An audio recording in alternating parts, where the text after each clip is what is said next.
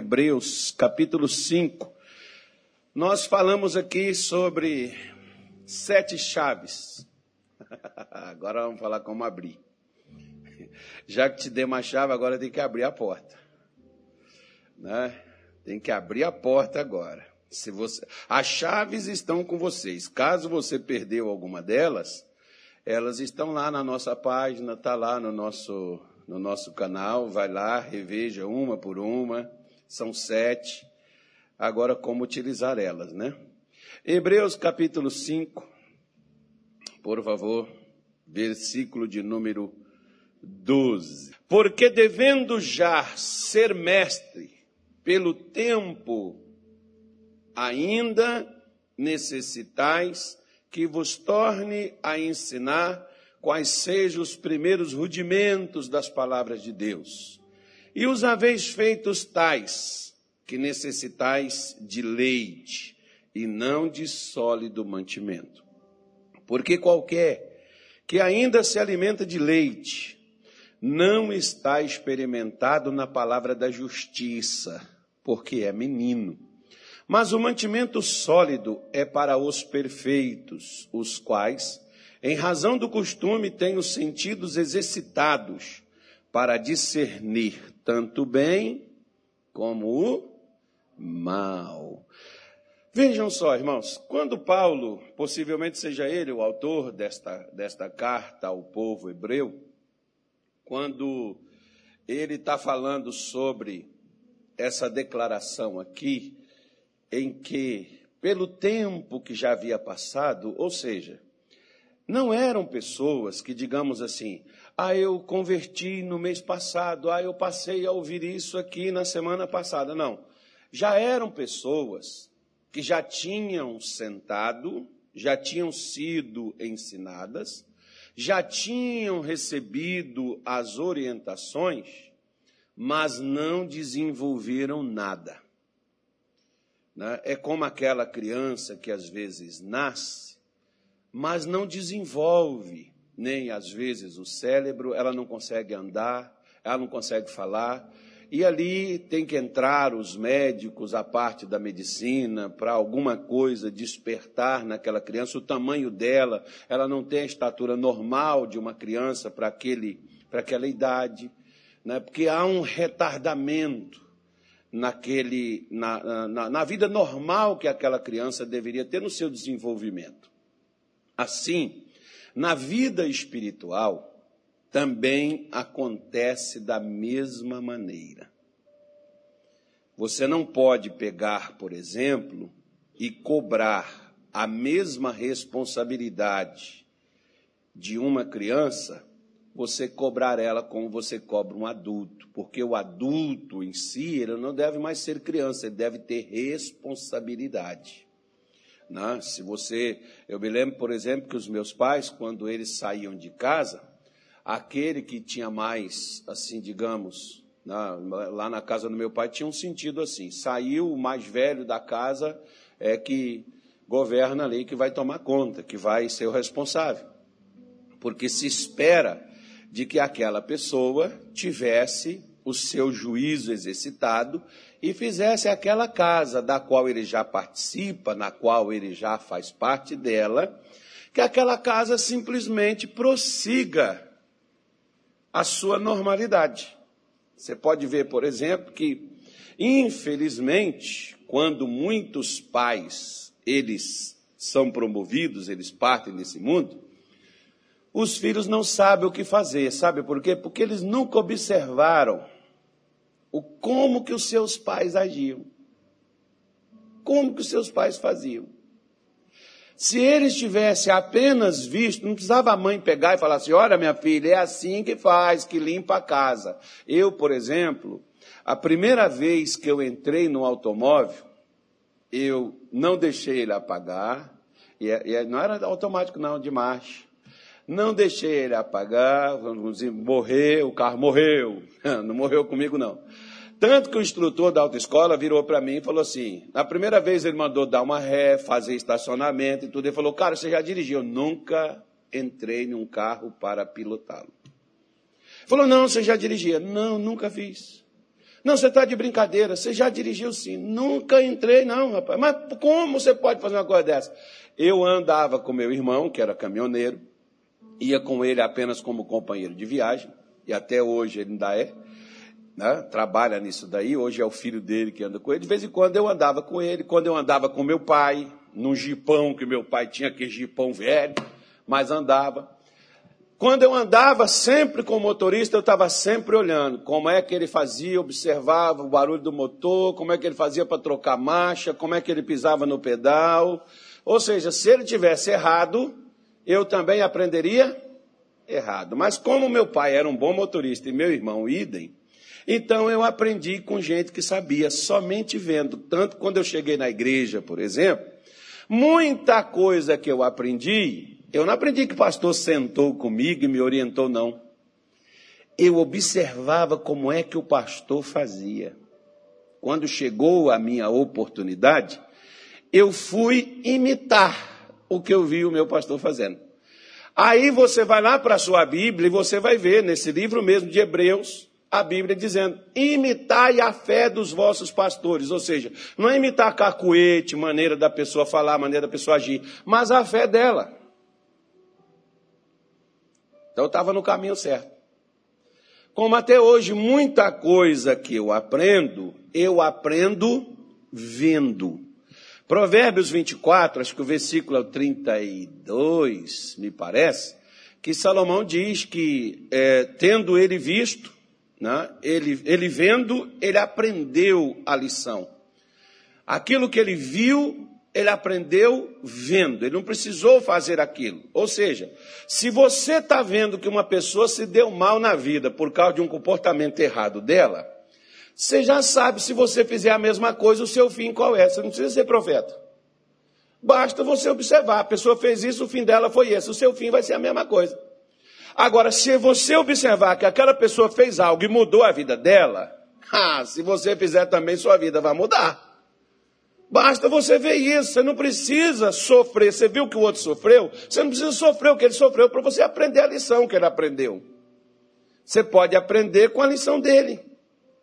É isso que Salomão está aqui falando, e é isso que as Escrituras Sagradas, como aqui, por exemplo, o apóstolo Paulo está dizendo: olha, já passou tanto tempo, pelo tempo que vocês já foram ensinados, que vocês já ouviram, que vocês já aprenderam, pelo tempo decorrido, já era para vocês estarem ensinando, não estar sentado aprendendo.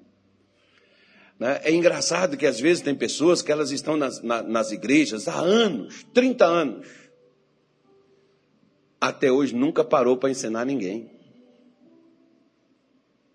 até hoje não foi lá na vizinha para chegar para ela e dizer: Olha, gostaria de compartilhar com você uma coisa que eu aprendi. Ah, qual é a receita? Qual é o bolo? Qual é, o que, qual é a comida? O que foi que você fez? Não, eu aprendi outra coisa.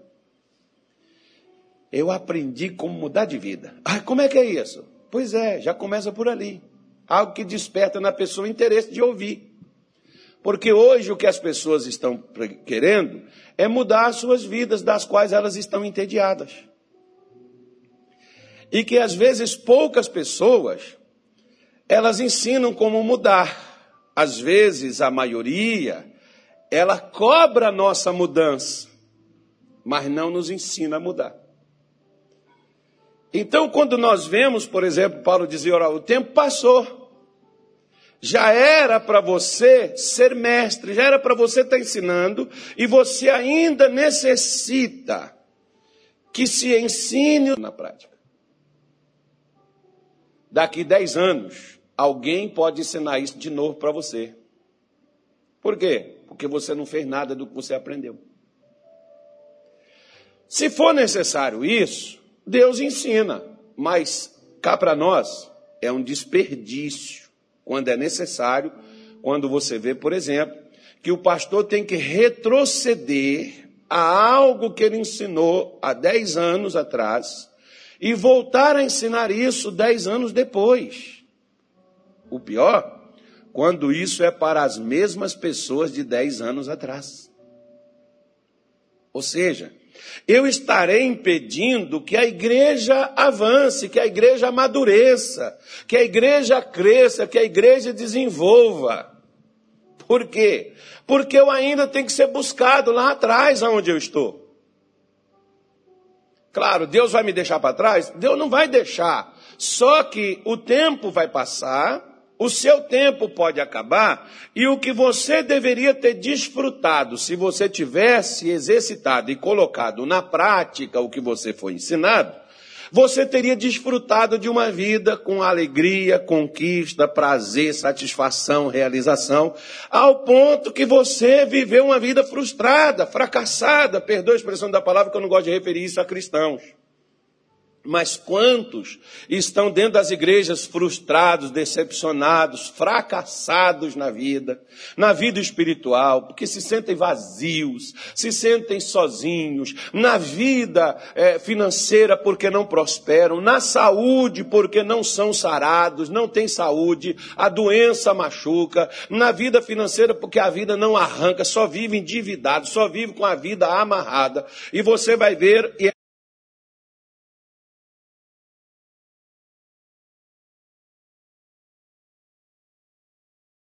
O que eu tenho que lutar hoje não é contra demônio, contra doença, maldição, praga, enfermidade ou qualquer outro mal. Nós, nós usamos isso e fazemos isso, mas nós temos hoje que lutar é contra o medo, a dúvida, a insegurança, a descrença. O que nós temos que lutar hoje é contra esses sentimentos de pequenez, de abandono, de rejeição, que muitas vezes nós sentimos até relativo ao próprio Deus, não é só em relação às pessoas, não. Porque se você, por exemplo, é rejeitado dentro da sua casa, a primeira rejeição que você tem é de Deus. Você acha que Deus te abandonou. Eu me lembro, por exemplo, que eu ficava cobrando para Deus, Senhor, por que o Senhor me deixa passar por isso? O Senhor tá, não precisa nem pegar o furabolo, nem o cata-piolho, basta o dedinho midinho. Ó, Senhor, não precisa nem... Basta só fazer assim. Quem que eu culpava, irmão? Quem que eu achava que tinha me largado naquela bagaça? Quem que eu achava que tinha me deixado para trás? Era Deus, porque Deus não fazia nada. Se ele fizesse alguma coisa, minha vida mudaria. Então, o que, que acontece hoje com muita gente? É justamente o que Paulo está falando aqui em Hebreus. Ó. O tempo passou, você já devia estar tá ensinando, mas é necessário voltar outra vez para te ensinar os começos. Quando você já poderia estar aprendendo já coisas maiores. Porque ele diz assim no versículo de número 13: Porque qualquer que ainda se alimenta de leite, não está experimentado na palavra da justiça porque é menino. Você não vai experimentar. O que é a palavra da justiça? A palavra da justiça, justiça é o, é, é o que se faz direito a quem o tem.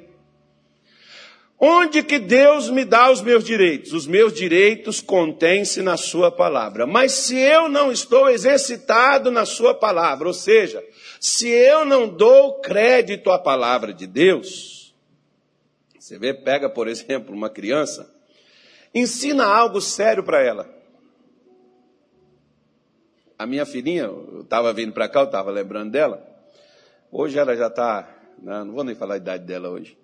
Mas ela é de 1989, faz as contas. Ela, quando a gente começou a frequentar a igreja, em 92, né, ela estava com seus três aninhos. E ela via as pessoas falando em línguas, lá dentro da igreja. E aí, quando a gente saía embora, ela brincando, conversando e tal, e daqui a pouco ela começava a imitar as pessoas que estavam falando em língua lá dentro. Ela tinha noção do que, que era aquilo? Isso é uma coisa séria, é ou não é? Sim ou não? Ela tinha noção do que ela estava fazendo? Não, porque é uma criança. Como eu tinha noção, por eu entender, por eu compreender, minha filha, olha, não faça isso, não é assim. Não faz dessa forma, não é desse jeito. Você não tem que imitar, porque daqui a pouco, por exemplo, ela ia crescer, e daqui a pouco, ao invés de receber o Espírito Santo e a língua própria que Deus dá a cada um como falar com ele, ela repetiria aquilo que ela aprendeu a repetir dos outros. Como às vezes tem gente que vê outro falar, e às vezes é tão pressionado que você tem que falar, você tem que falar, você tem que falar, você tem que falar, você tem que falar, e tem até uns que dizem, repete assim comigo, irmão, pelo amor de Cristo, é Deus que dá, não é a pessoa que repete o que eu estou falando. Onde já se viu uma coisa dessa? E tem gente que pensa que isso é Espírito Santo. Mas por quê? Porque não é criança. Quando você é criança, vamos supor, por exemplo, quer ver? Vamos supor que eu chegue aqui, uma vez eu fiz isso lá em Belém do Pará. Falei, se você for de Deus, você vai pegar tudo que você tem, tudo que você possui, você vai trazer aqui, vai pôr no altar aqui agora. Se você é de Deus, se você não é de Deus, você não vai nem levantar. Irmão, o pessoal levantou tudo e foi lá no altar colocar lá. Coloca aqui a chave do seu carro, porque tudo é de Deus, é para Deus, você não tem que ter nada, você tem que ser desapegado. Vem trazer tudo aqui, agora, se você é de Deus. As pessoas levantaram e foram lá, porque tinha que provar aquela ação. Depois que eu terminei a pregação, agora eu volto aqui para pegar tudo que é seu. Porque. Ai, meu pai. Os meninos, né? os meninos, os que não são exercitados na palavra de Deus, eles são facilmente enganados. Você pega, por exemplo, que às vezes tem pais que eu não gosto disso e acho que você não deveria também gostar e jamais fazer com seus filhos. Se você não vai dar aos seus filhos o que você está prometendo, não prometa. Não prometa, porque quando seus filhos crescerem, eles não confiarão em você. Enquanto eles são pequenos, não, pastor, eu só prometi que era para ficar quieto, ficar calado. Pois é, na inocência da criança, ela acredita na mentira que você está pregando para ela. Quando você for pregar a verdade, ela não vai acreditar, porque ela vai achar que você também está mentindo. Então, não prometa para o seu filho que você não vai fazer. Não, mas eu queria que ele calasse a boca, eu queria que. Arranje outra maneira. Arranje outro jeito. Mas não prometa para crianças não fale com seu filho, não fale para um, um menino, para uma criança, algo que não seja real, que não seja verdadeiro. Ele pode acreditar em você por você ser a mãe, ser o avô, ser o pai. Né? Ele pode acreditar por você ser um adulto, ele pode acreditar em você. Eu me lembro, por exemplo, que o pessoal falava de mula sem cabeça, aquelas histórias, aqueles contos que tinham, aquelas coisas do passado, né? esses bichos, o, o, o, diabo é um bicho, tem um olho assim na testa, tem um chifre, tem uma cauda. E a gente acreditava nisso, por quê? Porque a gente era criança. Aí você viu os adultos contando essas coisas, ah, bom, porventura ele já viu, ele sabe como é que é, ele sabe como é que esse negócio funciona, então a gente acreditava naquilo. Você tem que parar de ser levado pelos outros. Paulo diz: quando eu era menino, eu falava como menino e fazia as coisas de menino, mas depois que eu cresci, olha só que legal. Que tal seria hoje, ao invés de você pegar aí um copo, você pegasse a mamadeira, hum, todo mundo ia olhar, meu Deus, que isso, que estranho. Por quê? Porque mamadeira é coisa de quem? Agora olha para mim as coisas que você tem feito são coisas de quem? De uma criança espiritual ou de uma pessoa exercitada que já entendeu o que é certo e o que é errado e já vive isso? Você ainda é aquela, aquele crente que tem que estar tá de mimimi e tem que estar tá indo contigo e conversando, irmão Senhor, oh amada do Senhor, tu és importante para o rebanho, tu tem que estar na igreja, adular você? Ah, não esperes de mim não, já passei dessa fase. Porque tem, tem crente que você tem, ó, tá na igreja, ó, Aí você tem que estar tá indo atrás dele, visitar ele, buscar ele, enquanto ele deveria já estar indo atrás de descrente, trazendo descrente para a igreja, evangelizando os outros. A gente tem que estar tá evangelizando o crente. Porque é menino, não desenvolve, não cresce. Não cresce por quê? Porque só se alimenta de leite.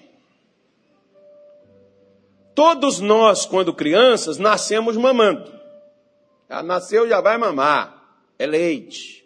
Vai crescendo, leitinho. Depois vem a papinha, depois da papinha já vem comida normal. Daqui a pouco você não vai ficar dando papinha para seu filho. Você já vai introduzir, vai vir feijão, vai vir arroz, vai vir batata, já vai pegar uma carninha ali, já vai desfiar, já vai colocar para ele. Daqui a pouco ele está batendo feijoada. O intestino dele já não, não, já, já não sente mais né, a presença de algo mais forte. Mas por quê? Porque ele foi sendo exercitado. Da mesma forma, irmãos, a vida espiritual, você tem que exercitar ela. Esses dias, por exemplo, eu, eu, eu, eu fiz uma, uma, cirurgia, eu tive que ficar parado, eu engordei um pouco.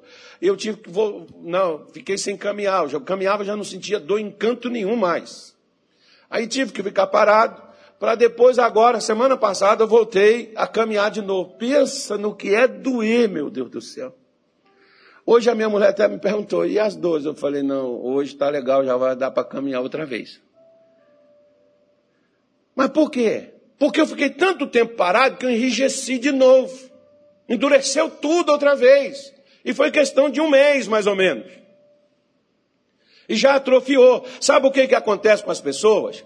Elas vêm no culto na igreja, eu digo assim, isso não é comigo. Isso aí, amém. Eu sei que você não faz isso. Mas tem aquelas pessoas que elas vão no culto, chega lá, elas nem levam Bíblia, elas nem prestam atenção, não anotam nada do que o pastor fala, e quando ela chega em casa, é rede social, televisão, é, vai as coisas da vida, e ela não pega mais nada. Se perguntar para ela amanhã, o que, que o pastor pergunta? Ela não se lembra. Ah, ele falou tanta coisa que eu nem me lembro. Mas você não lembra nem de uma coisa que ele falou, já que ele falou tanta? Não lembro. Irmão, como que você quer que Deus trabalhe na sua vida? Porque o meio de Deus mudar a vida de alguém não é trazendo essa pessoa para a igreja e ela recebendo orações, sendo exorcizada, porque os demônios a gente pode tirar, mas a prática da palavra de Deus é você. Não sou eu, nem um outro pastor, nem um outro pregador, qualquer outra pessoa responsável por isso. Olha o que diz o apóstolo Tiago. Tiago, capítulo número 1. Pegue na sua Bíblia, é só você passar Hebreus aí. Você vai até Tiago, capítulo 1, versículo de número 21. Posso ler? Posso? Vou ler. Diz assim: Pelo que rejeitando toda a imundícia e acúmulo de malícia, recebei com mansidão a palavra em voz enxertada a qual. O que, que ela pode fazer, irmãos? Se ela pode salvar a alma, ela pode também curar o corpo, ela pode também libertar, ela pode também abrir caminhos, ela pode prosperar, ela pode fazer qualquer coisa, porque tudo que Deus é e tudo que Deus faz e tudo que Deus tem, Ele só faz por um meio, pela Sua palavra. Pela fé entendemos que o mundo foi criado pela palavra, porque disse Deus: haja luz. A única coisa que Deus não criou pela palavra fui eu e você, mas criou a palavra para nós vivermos por meio dela.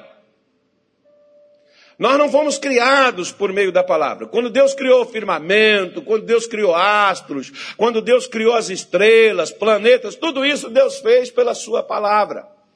Ele apenas dizia: haja isso, e ouve o que Deus falou. Ele não chegou lá, haja uma coisa bonita, apareceu eu. Ele não fez isso. é porque eu não sou feio, irmão. Eu, posso, eu posso ser gordo, mas feio não. Eu sou gordo, mas posso emagrecer. Agora, quem é feio não tem jeito. Aí. Gente feia é aqueles que andam falando mal da vida dos outros, não cuidam de sua vida. Esse é o sujeito mais feio que tem. Mas ele diz para nós: receba a palavra que está sendo enxertada, a palavra que está sendo colocada na sua vida. Um enxerto é quando você retira algo, quando, por exemplo, tem pessoas que têm acidente, elas têm perdas, às vezes, de tecidos no seu corpo, né? aí o médico tira de uma parte, onde tem, com sobra, e põe na outra para tampar aquele buraco ali, faz ali um enxerto. E ali o corpo daquela pessoa volta ao seu normal. O, o pessoal, por exemplo, no interior, esses dias até vi na televisão um camarada fazer, meu pai fazia muito isso. Meu pai pegava um pé de limão e um pé de laranja, quando pequeno, e amarrava um ao outro com um cordão desse barbante. Amarrava ali para não ferir ali o, o, o, a planta. E amarrava eles, cresciam juntos. E depois eles se tornavam só. Né? Você plantava ele, era uma, uma, um pé, uma árvore só. Só que de um lado dava limão e de outro dava laranja. O que que houve ali? Um enxerto. Ele se tornou somente um tronco. Não ficou dois, não. Uni um no outro. Né? Como se faz isso? Não sei. Sei que era feito. E vi. De um lado limão, do outro lado laranja. Por causa dessa junção dos dois. Ou seja, eu preciso pegar a palavra de Deus e colocar ela tal na minha vida que não seja mais eu sozinho, mas seja eu e Deus. Que não seja Deus sozinho, porque antes, por exemplo, quando eu não, quando eu era menino, a minha oração era assim: Senhor, Vá lá no hospital, toca no fulano, do Beltrano. Senhor, toca nisso, toca. Eu queria que Deus fizesse as coisas. Um dia Deus disse para mim, Carlos, se eu tenho que ir, por que eu preciso de você? Aí diz o profeta: andarão dois juntos se entre eles não houver acordo? Como é que Deus anda comigo? Quando eu ando com Ele. Quando é que eu vou andar com Deus? Quando eu estou andando com Ele. Não é quando eu quero que ele ande. Por isso que Tiago está dizendo: se você receber essa palavra que é dada a você, você vai se tornar um só com Deus. E essa palavra tem o poder de mudar a sua vida, de tirar você do fundo do poço, de curar seus traumas, de tirar você lá do abismo, de levantar de onde você caiu, de restaurar você, de abrir as portas para a sua vida, de mudar a sua condição, de transformar a sua situação. O que é que muda, Tiago? Tiago? A palavra.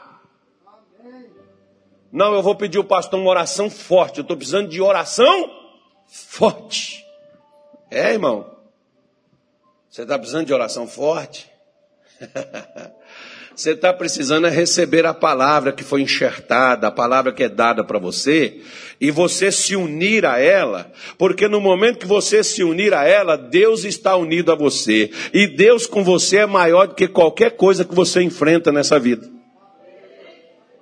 Maior do que qualquer dificuldade que você está passando. A palavra que pode. Eu não disse, assim, talvez possa. Não, ele diz, a palavra pode. Ela tem condições de te curar, ela tem condições de te libertar, ela tem condições de prosperar, ela tem condição de mudar a sua vida. Mas como, Tiago? Recebe ela.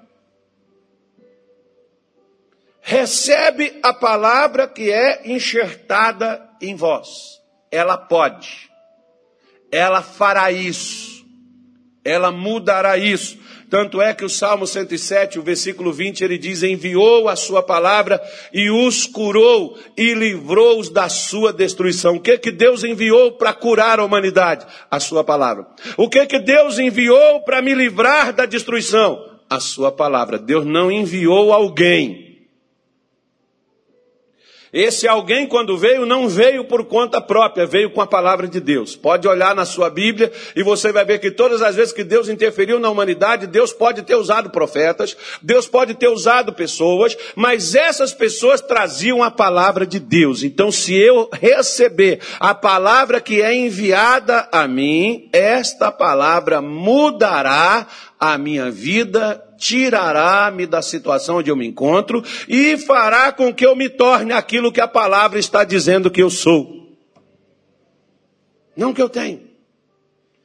O problema nosso é que nós não recebemos o que é o que, o que Deus quer enxertar, o que Deus, no caso eu quero, eu quero grudar isso aqui em você, eu quero amarrar isso aqui em você, eu quero escrever isso aqui em você, isso aqui ficar marcado na sua vida, para você não esquecer, para onde você for, se você descer o inferno, essa palavra desce contigo.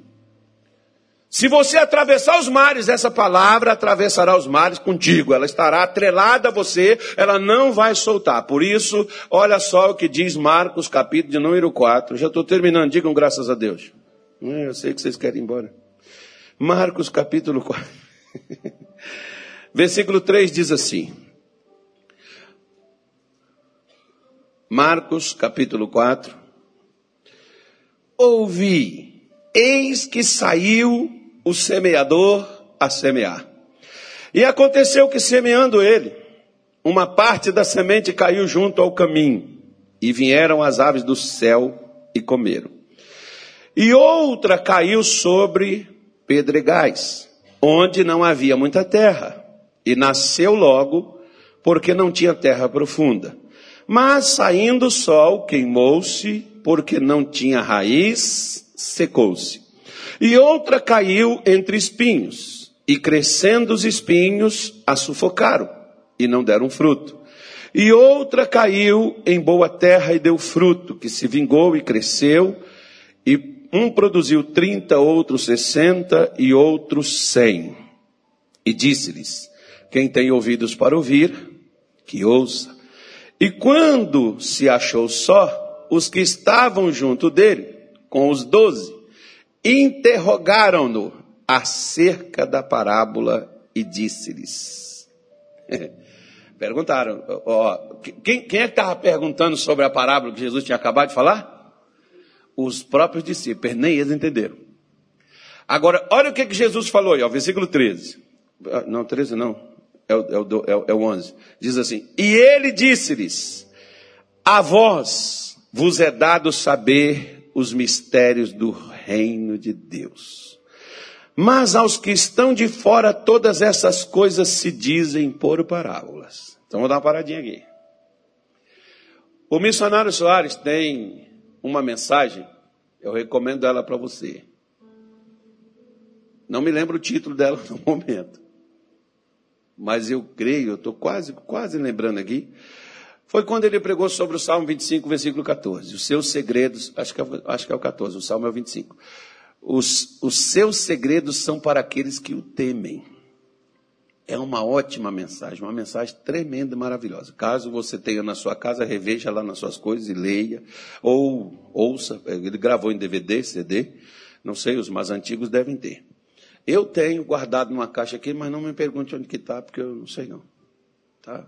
Senão eu, eu falaria com você.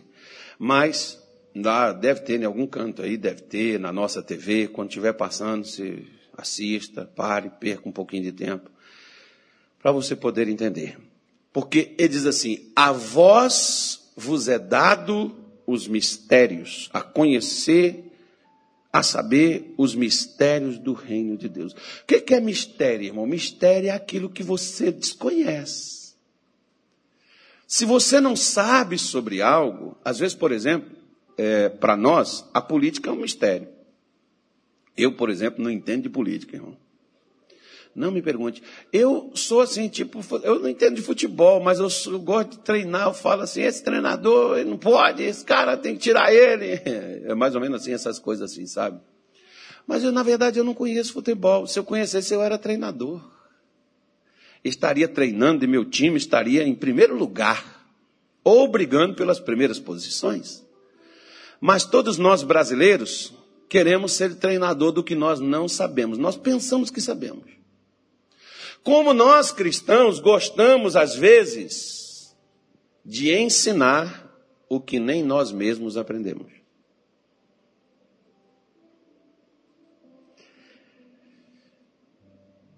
Eu, por exemplo, sou contra eu mesmo. De quê? De falar sobre algo que eu não faço.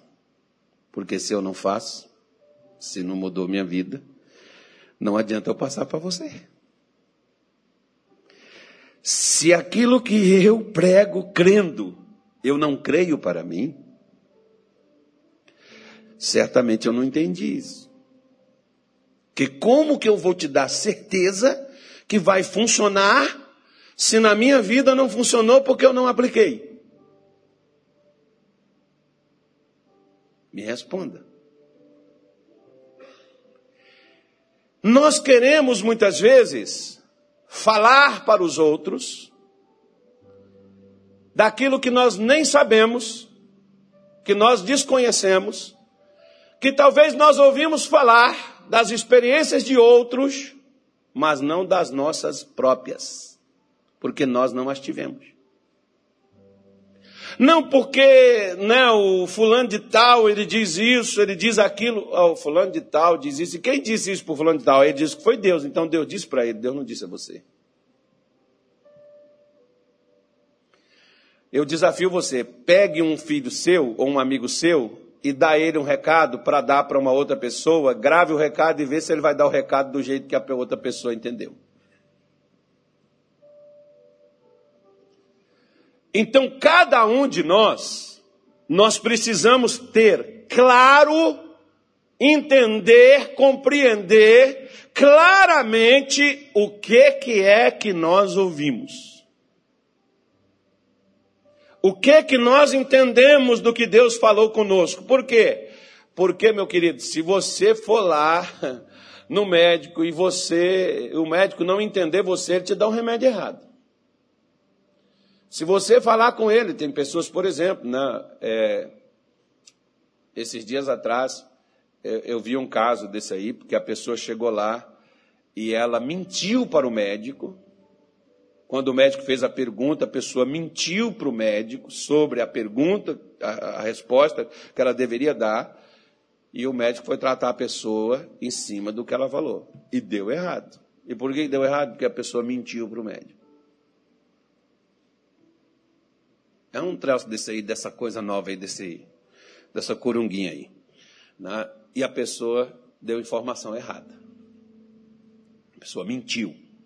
Né? Então, o médico fez o procedimento errado também. Da mesma forma, se eu não entender, se você não entender o que, que é que a palavra falou, eu gosto, por exemplo, que quando o anjo aparece para Maria, ele apareceu, o mesmo anjo, o mesmo Gabriel, o mesmo anjo que assiste diante de Deus, falou com Zacarias, que era o sacerdote na época, que era o homem religioso, cheio das, da, da, da, das coisas lá da religião. O anjo chegou, falou com ele, e o Zacarias não tinha dúvida. O Zacarias não creu mesmo. Porque na hora que o anjo falou para ele, ele disse assim: Como vai acontecer essas coisas se eu já sou velho e minha mulher avançada em idade? Aí o anjo virou para ele e falou assim: então tá bom, vai acontecer, porque Deus já liberou a palavra, e a palavra que Deus libera, ele não volta a ela, ela vai se cumprir, então ficarás mudo até o dia que essas coisas acontecerem. Pronto, você só perdeu a voz. Aí o mesmo anjo vai lá com Maria, quando ele chega com Maria, Maria, olha, tu foi a escolhida, bendita és tu entre as mulheres, você foi a mulher que Deus elegeu para trazer o Salvador ao mundo, e vai nascer o Filho de Deus, vai vir por intermédio de você. Ela diz assim, mas como acontecerá isso? Se eu não tenho marido? Porque ela estava noiva de José, ela não tinha casado ainda, ela não tinha sido entregue para ele. E Maria, o meio de nascer uma criança seria a concepção de uma, de uma relação de um homem com a mulher. Como que Maria iria ter um filho sem isso? Ou seja, o que, que ela tinha? Ela tinha dúvida. Quando você tem dúvida, Deus te esclarece. Mas quando você não crê, Deus não te diz mais nada. Porque você que não acredita. Deus não vai ficar tentando me convencer a crer, não, irmão. Porque ele me falou. Maria tinha dúvida, então o que, que o anjo faz? Ele diz assim: olha, o ente santo que em ti há, o Espírito Santo há de te envolver e o ente santo que de você vai ser gerado será chamado filho de Deus. Então vai ser algo, Maria, que não vem de uma concepção, de uma relação de um homem com uma mulher, mas vai ser do envolvimento do Espírito Santo com, com você e vai gerar dentro do seu ventre essa criança. Maria virou e disse assim: Eis aqui a tua serva. Cumpra-se em mim segundo a sua palavra. Acabou a dúvida dela. É assim que Deus vai fazer? É assim que Deus vai fazer. Então faça! É dessa maneira, ao passo que Zacarias, que era o sacerdote, que era o homem de Deus, o santo de Deus, quando o anjo falou, não creu. Maria não só creu, mas liberou para que se cumprisse o que estava sendo falado. Por isso Jesus disse: A vós é dado saber os mistérios do reino de Deus, mas aos que estão fora, essas coisas se dizem por parábolas, para que vendo vejam e não percebam, e ouvindo ou se não entendam, para que não se convertam e sejam perdoados os pecados. E disse-lhes: Não percebeis esta parábola? Como, pois, entendereis todas as parábolas? Preste atenção. É, essa parábola aqui, ó. Se você não entender ela, você não vai entender nenhuma das outras. Digamos que essa palavra é a chave para abrir todas as outras parábolas que Jesus contou. Se você não entender essa, você não abre nenhuma das outras, você não vai compreender nenhuma das outras.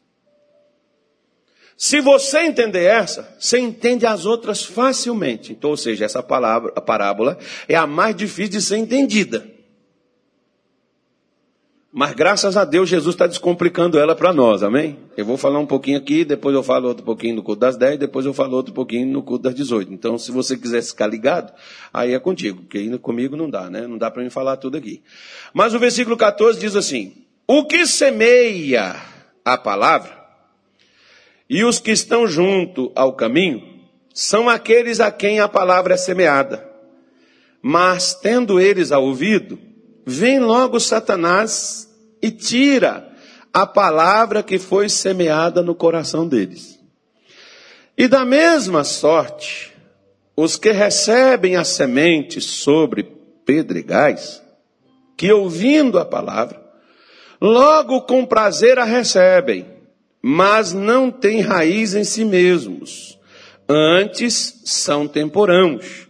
Depois sobrevindo tribulação ou perseguição por causa da palavra, logo se escandalizam. E os outros são os que recebem a semente entre espinhos, os quais ouvem a palavra.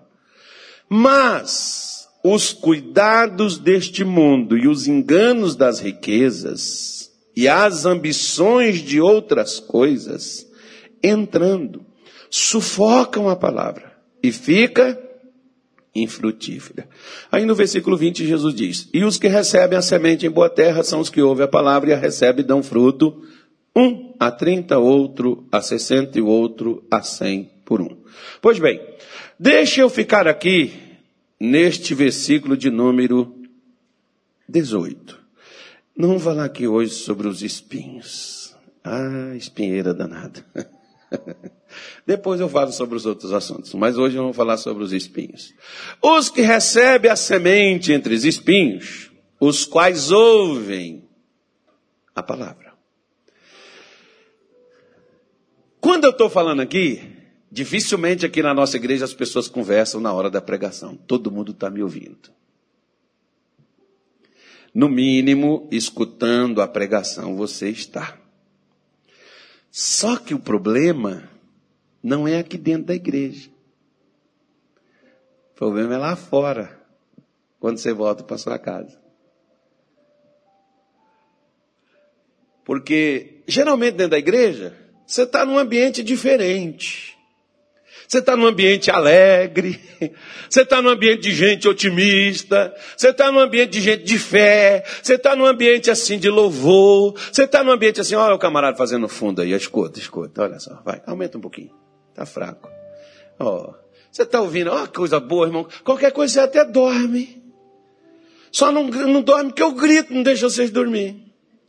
Mas dá até vontade de dormir escutando um fundinho musical desse, um louvor tocando para Deus, e esse silêncio que está aqui, e esse friozinho gostoso, alguns estão falando, pastor, está tá é calor, o outro diz, está gelado demais. Onde é que você nasceu, irmão? Ah, foi em Cuiabá. Ah, tá, é que o sol é mais perto aqui da terra. Aí, por isso que é que um sente calor, outro sente frio, tanto faz. Eu quero é que você ouça com frio ou com calor, mas escute. Então, né, dá, aquela, dá aquele soninho, você fica tranquilo, que está em casa tomando um café, comendo um pão, e os outros aqui já estão tá até com fome, com vontade, a cantina hoje está aberta, pode ficar tranquilo, tem. Tem café lá, não tem, Natália? Você já tomou? Aí, até o Natal já foi lá tomou café. Não perde tempo. Comeu uma brua? Não? Você não está comendo brua mais não? Parou de comer brua? As minhas acabaram. Então, não acabou não, ainda tem, ainda tem, uma, tem um pouco lá ainda. É porque eu tenho um concorrente agora que está comendo junto também. É, tem uns concorrentes aí, é difícil. Mas tá bom, é bom que Jesus supre, né? Então entenda bem. Aí o ambiente te deixa favorável para você ouvir. Você está do lado de pessoas que têm a mesma fé que a sua, de gente que se você fraquejar, se acontecer qualquer coisa contigo, vai imediatamente te atender, ou vai pelo menos chamar um obreiro, ou gritar, pastor, socorre aqui! Agora, lá na sua casa, é você e Deus. E diga assim, graças a Deus. Ainda bem, eu não vou me esquecer mais que Deus está lá comigo. Que o problema é quando você diz assim, eu estou sozinho, pastor. Eu não sei o que faço. Ô, você não estava no culto? Estava. O que, que o pastor pregou? Ai, falou tanta coisa. Pois é, tanta coisa que Deus falou assim para garantir. Eu estou com você no abo, estou contigo. Vou com você para casa. Para onde você for, vou com você. Você não vê o Salmo 139, quando Davi disse, se eu subir ao céu, tu estás, se eu descer ao abismo, tu estarás, se eu for do outro lado da extremidade dos mares, ali tu estarás, para onde fugirei eu? Deus vai contigo, meu irmão, onde quer que você tenha que ir, desde que você o leve. Como que eu levo Deus, pastor? A palavra que ele te deu. Leve ela com você. Agora, repita assim comigo: o problema é os espinhos.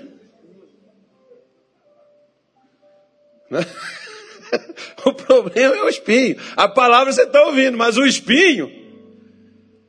Quem aqui já mexe com jardim? Jardim, não na sua casa. Você tem plantas. A minha mulher não tem jardim, não, mas lá em casa ela tem plantas. O quintal da nossa casa é todo cimentado. Da nossa casa não, a casa que a gente mora, a casa não é nossa. Na minha casa eu não vou cimentar, vou fazer um jardim. Jardim é bom, é bonito. Né? Eu gosto de plantas. E a minha, a minha, a minha esposa planta isso no vaso, nas coisas, põe ao redor da casa, aquele negócio tudo e tal, ela gosta disso. Bom, depois que envelheceu, né? Quando era mais jovem, não fazia isso não. Mas depois que foi passando dos 50, aí já, já gosta de fazer as coisas assim. Criando alguma ocupação. Não, é que ela, ela, é, é, ela, trabalhava muito nessa pandemia, como teve assim que parar muita coisa, freou muita coisa, então ela começou a, a fazer algo diferente, que não fazia, ela começou a fazer. Como a maioria também fez, né? Só que é o seguinte: rosas são lindas, maravilhosas, vermelhas, brancas, cheirosas. Só que nelas tem Aí, se você chegar e ver assim uma planta, uma rosa, aquilo ali bonito, e você não tiver cuidado, e quando você for tentar pegar a rosa, um espinho vai arranhar o seu braço, ou furar o seu corpo. Que o problema é o espinho. Você vê, por exemplo, que Jesus disse: Mas os cuidados deste mundo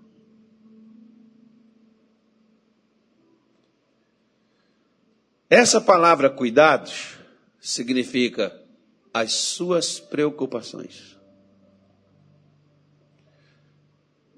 Escuta o que eu vou te dizer. Olha para cá. 60%, ou seja, 60 em cada 100 pessoas que está aqui, você veio para cá hoje preocupado. Com algum problema na sua vida. E você não está preocupado só hoje, não. Já é uma preocupação de algum tempo que você carrega. Essa preocupação passou a fazer parte da sua vida.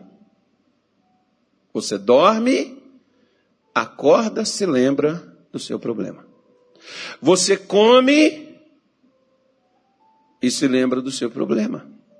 Você vai a uma recepção, uma festinha de amigos, um encontro de amigos, um jantar, alguma coisa, Ontem, por exemplo, eu fui no casamento de uns irmãos aqui, num lugar bonito, que eu nunca tinha ido, aqui na, na, na perto ali do Manso, lá na, naquela vila dos lagos, bonito lá o local, não conhecia lá, nunca fui lá. Nem no Manso eu nunca fui. Embora, eu, eu, eu morei no Rio cinco anos e meio, eu nunca fui lá no, no Pão de Açúcar e eu fui depois que eu saí de lá. Que os meus filhos queriam conhecer, eu fui levar isso para conhecer, eu acabei conhecendo também. Às vezes a gente não tem tanto tempo para desfrutar de coisas assim. Mas bonito o local. Fui lá fazer um casamento. Mas hoje eu estou aqui de manhã. Bom, Local bonito, legal, tirei até umas fotos, pôr do sol, bonito, maravilhoso, um lago, né, um negócio ali, o casamento, alegria, aquela coisa toda, mas o casamento acabou. Eu vim embora, peguei meu carro, vim de lá para cá. Estava um pastor comigo, mas eu já poderia ter voltado para as minhas preocupações. Cheguei em casa, poderia ter mergulhado nas minhas preocupações. Não dormi, Acordar hoje preocupado. Fazer o culto aqui, depois de terminar o culto, preocupar-me de novo. Porque o culto me distrai, então eu saio um pouco daquela aquela preocupação da vida. Com as coisas que eu tenho, porque ah, tem gente que fica preocupada, irmão. Um dia chegou um irmão comigo e falou assim, pastor, eu queria que o senhor me prometesse uma coisa. Eu falei, depende. Eu não vou prometer algo que eu não sei nem o que, que é. Vai que eu prometo e não consiga cumprir. Eu queria que o Senhor prometesse que quando eu morrer, o Senhor me enterra, enterra meu corpo. Eu falei, irmão, morra primeiro.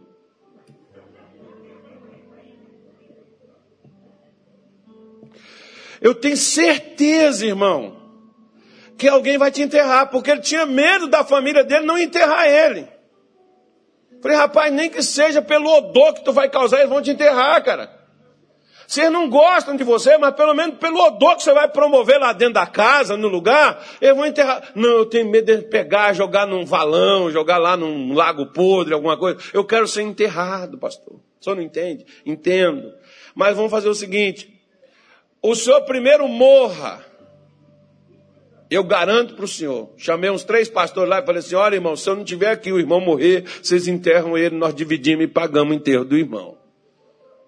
Tá, irmão, para o senhor ficar tranquilo. O senhor está tranquilo agora? Ah, estou tranquilo. É um crente, um irmão que sentado nas primeiras cadeiras da igreja para escutar a pregação. Mas por que, que a palavra de Deus não entra nele? Preocupação com as coisas da vida. Você quer matar a palavra de Deus? Faça isso. Você quer destruir os milagres na sua vida? Faça isso. É tão incrível que tem gente que passa aqui 40, 50 minutos me escutando e depois no final eles vão ali dentro e dizem assim: Eu sei que o senhor pregou lá. Tá bom. Mas eu tinha que te falar. Tá difícil para mim. E por quê? Porque você está mais preocupado com o que o diabo está causando na sua vida do que o que Deus está prometendo fazer em você. Para. Não sufoque a palavra de Deus, seja, seja, ela está detida na sua vida. Os milagres de Deus estão tudo detidos na sua vida por causa dos seus, das suas preocupações.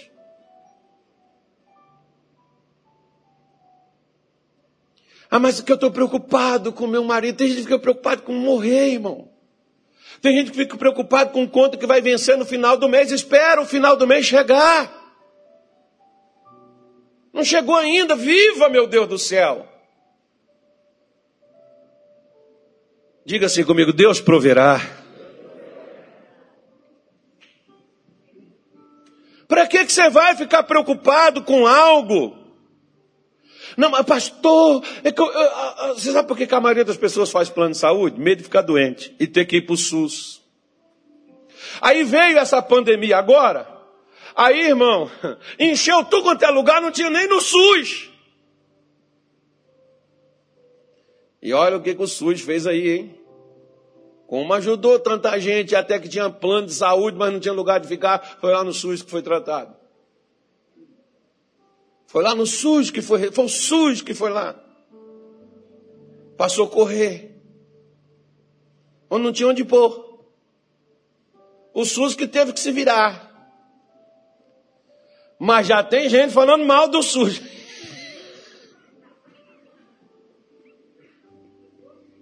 Mas a maioria que tem plano de saúde é o medo de cair no SUS. Não acabou caindo? A maioria, por exemplo, até crente, olha para cá, até crente preocupado com o tal do negocinho. Não saio, não vou, não passo. Aí teve uma família aqui que diz, pastor, não vou. Quando não passar essa coisa, nós não iremos mais. Nós vamos ficar em casa, assistir na live. Amém. Fica com Deus. É porque é perigoso pegar na igreja. Na igreja é contagioso, é contaminoso, é um lugar muito problemático na igreja. E caso você não saiba, tem boate aí, ó que está dançando, não usa máscara não. Aqui dentro da igreja a gente tem que estar tá usando a máscara, senão o pessoal vem aqui, multa, vem aqui, fecha. Mas nas boates ninguém está usando nada não. Os caras estão bebendo na garrafa, todo mundo na mesma garrafa, não usa nem o copo. E está lá dentro. É só ir ver.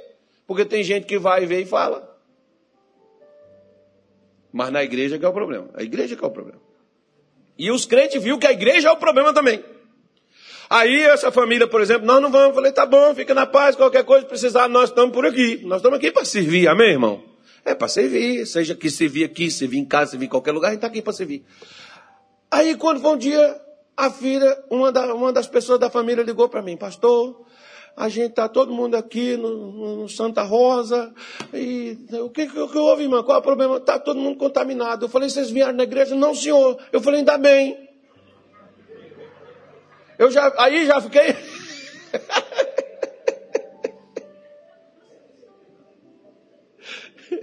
Aqui nossos obreiros, os nossos obreiros aqui sempre estão tá desinfectando esse salão. De noite o Anilton sempre tem um produto, bate aqui esse produto aqui, tudo. Na época da pandemia, é um produto caro, meu irmão.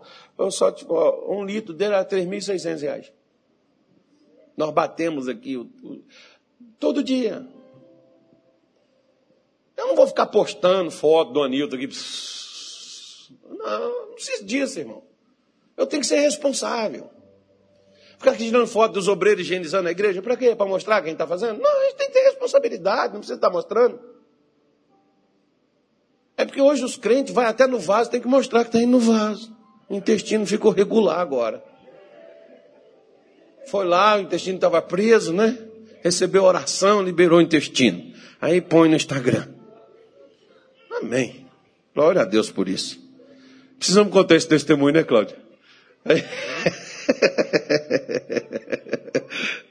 Vamos ficar calado. Vamos ficar... Eu lembrei, o Cláudio está rindo ali, eu lembrei. Eu lembrei de outra coisa. Mas vida que segue. Mas ele pega e diz: olha, as preocupações deste mundo, as coisas com as quais você está preocupado, o que, que elas fazem? Elas sufocam a palavra de Deus. As riquezas. Ai, pastor, o que, que eu vou comer amanhã? Você tem comida para hoje? Tem. Então, por que você vai preocupar? Vai que meia-noite Jesus volta, irmão. Vai que amanhã cedo Jesus já preparou alguém para dizer assim: ó, você vai fazer umas compras, você não vai precisar nem gastar do seu, irmão. Você vai fazer umas compras, vai levar lá para o fulano, lá na casa dele. Outro dia uma senhora deu aqui o endereço que ela saiu daqui, ela mora aqui no, no centro para cá, e ela saiu daqui, foi lá para dentro do industriário para lá para levar uma comida que Deus mandou ela numa casa e chegou lá, era na casa de um crente que não tinha nada para comer naquele dia. E Deus deu o endereço certinho, não precisou nem do GPS. Ela que pôs o GPS para chegar lá. Não vos preocupeis com o que há vez de comer, com o que há vez de beber, com o que há vez de vestir, porque o vosso Pai Celestial sabe que necessitais de todas essas coisas. Mateus 6. Para que, que você está preocupado com o futuro? Viva o presente. Eu me lembro de que quando Deus me ensinou a confiar, porque eu pedia para Deus, irmão, você quer, você quer aprender a confiar em Deus? Pede para Ele, Senhor, me ajuda a confiar no Senhor. Agora, a, a, a, segura o processo. Eu, gra, eu dou graças a Deus porque Ele me ensinou a confiar nele. Mas eu vou te explicar. Deus mandava o almoço, eu tinha que esperar o jantar. Só vinha o almoço. E eu tinha que confiar nele que o jantar chegaria. Chegava o jantar, eu tinha que esperar o almoço, porque só vinha o jantar. Teve dias que eu ia para a igreja, cantava, adorava a Deus, ninguém que olhasse para mim falava assim: aquele cara não tem nada para comer em casa hoje. Terminava o culto, vi um irmão e dizia assim: Ô irmão, senti no meu coração de te dar esse dinheiro aqui. Toma aqui, compra o que você precisa. Não sei se você está precisando de alguma coisa. Porque eu não ficava com aquela cara de maracujá de gaveta. Estou tão angustiado, Senhor. Quando terminar aqui, eu não vou nem na igreja hoje. Eu, terminar aqui, como é que eu vou fazer? Tem nada para comer em casa. Vou lá pedir o pastor uma cesta básica. Uh -uh, nunca fui no pastor pedir a ele. Porque há um Deus no céu que prometeu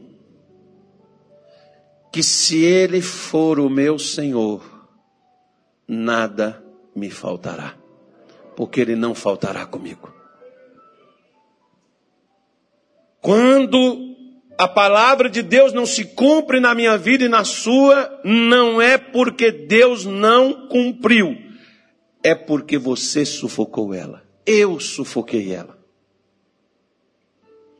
Com o quê? Com as minhas preocupações, com a minha ilusão das riquezas. E ele diz, e outras ambições, né? outras coisas que sufocam, as ambições de outras coisas, entrando, sufocam a palavra e ela fica infrutífera. Deixa eu falar uma coisa com você aqui. Outras coisas, uma coisa só.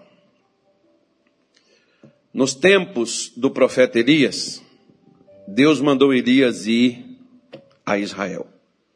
Elias estava lá na casa da viúva.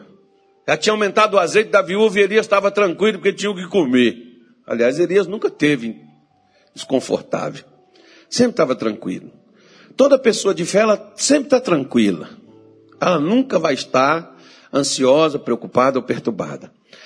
Elias está lá na casa da viúva, que ele chegou lá, só tinha comida para ela, para o filho, o azeite tinha aumentado, a farinha tinha aumentado, tinha comida para ele comer, está em paz.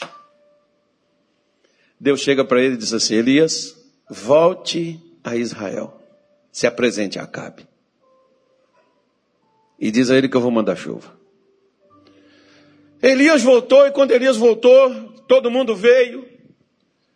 O Acabe veio atrás do Elias, Elias falou assim: Ó, oh, eu quero falar uma coisa com vocês. Deus vai mandar chuva tal. Só que o povo, a Bíblia diz que eles tinham um problema sério naquela época. Elias diz assim: se Baal é Deus, sigam. Se Deus é Deus, sigam. Porque o povo estava dividido. Uma mente dividida Eu ouço a palavra de Deus, mas eu também estou de olho em outra coisa. O missionário fala de uma coisa com a gente sobre o chamado plano B.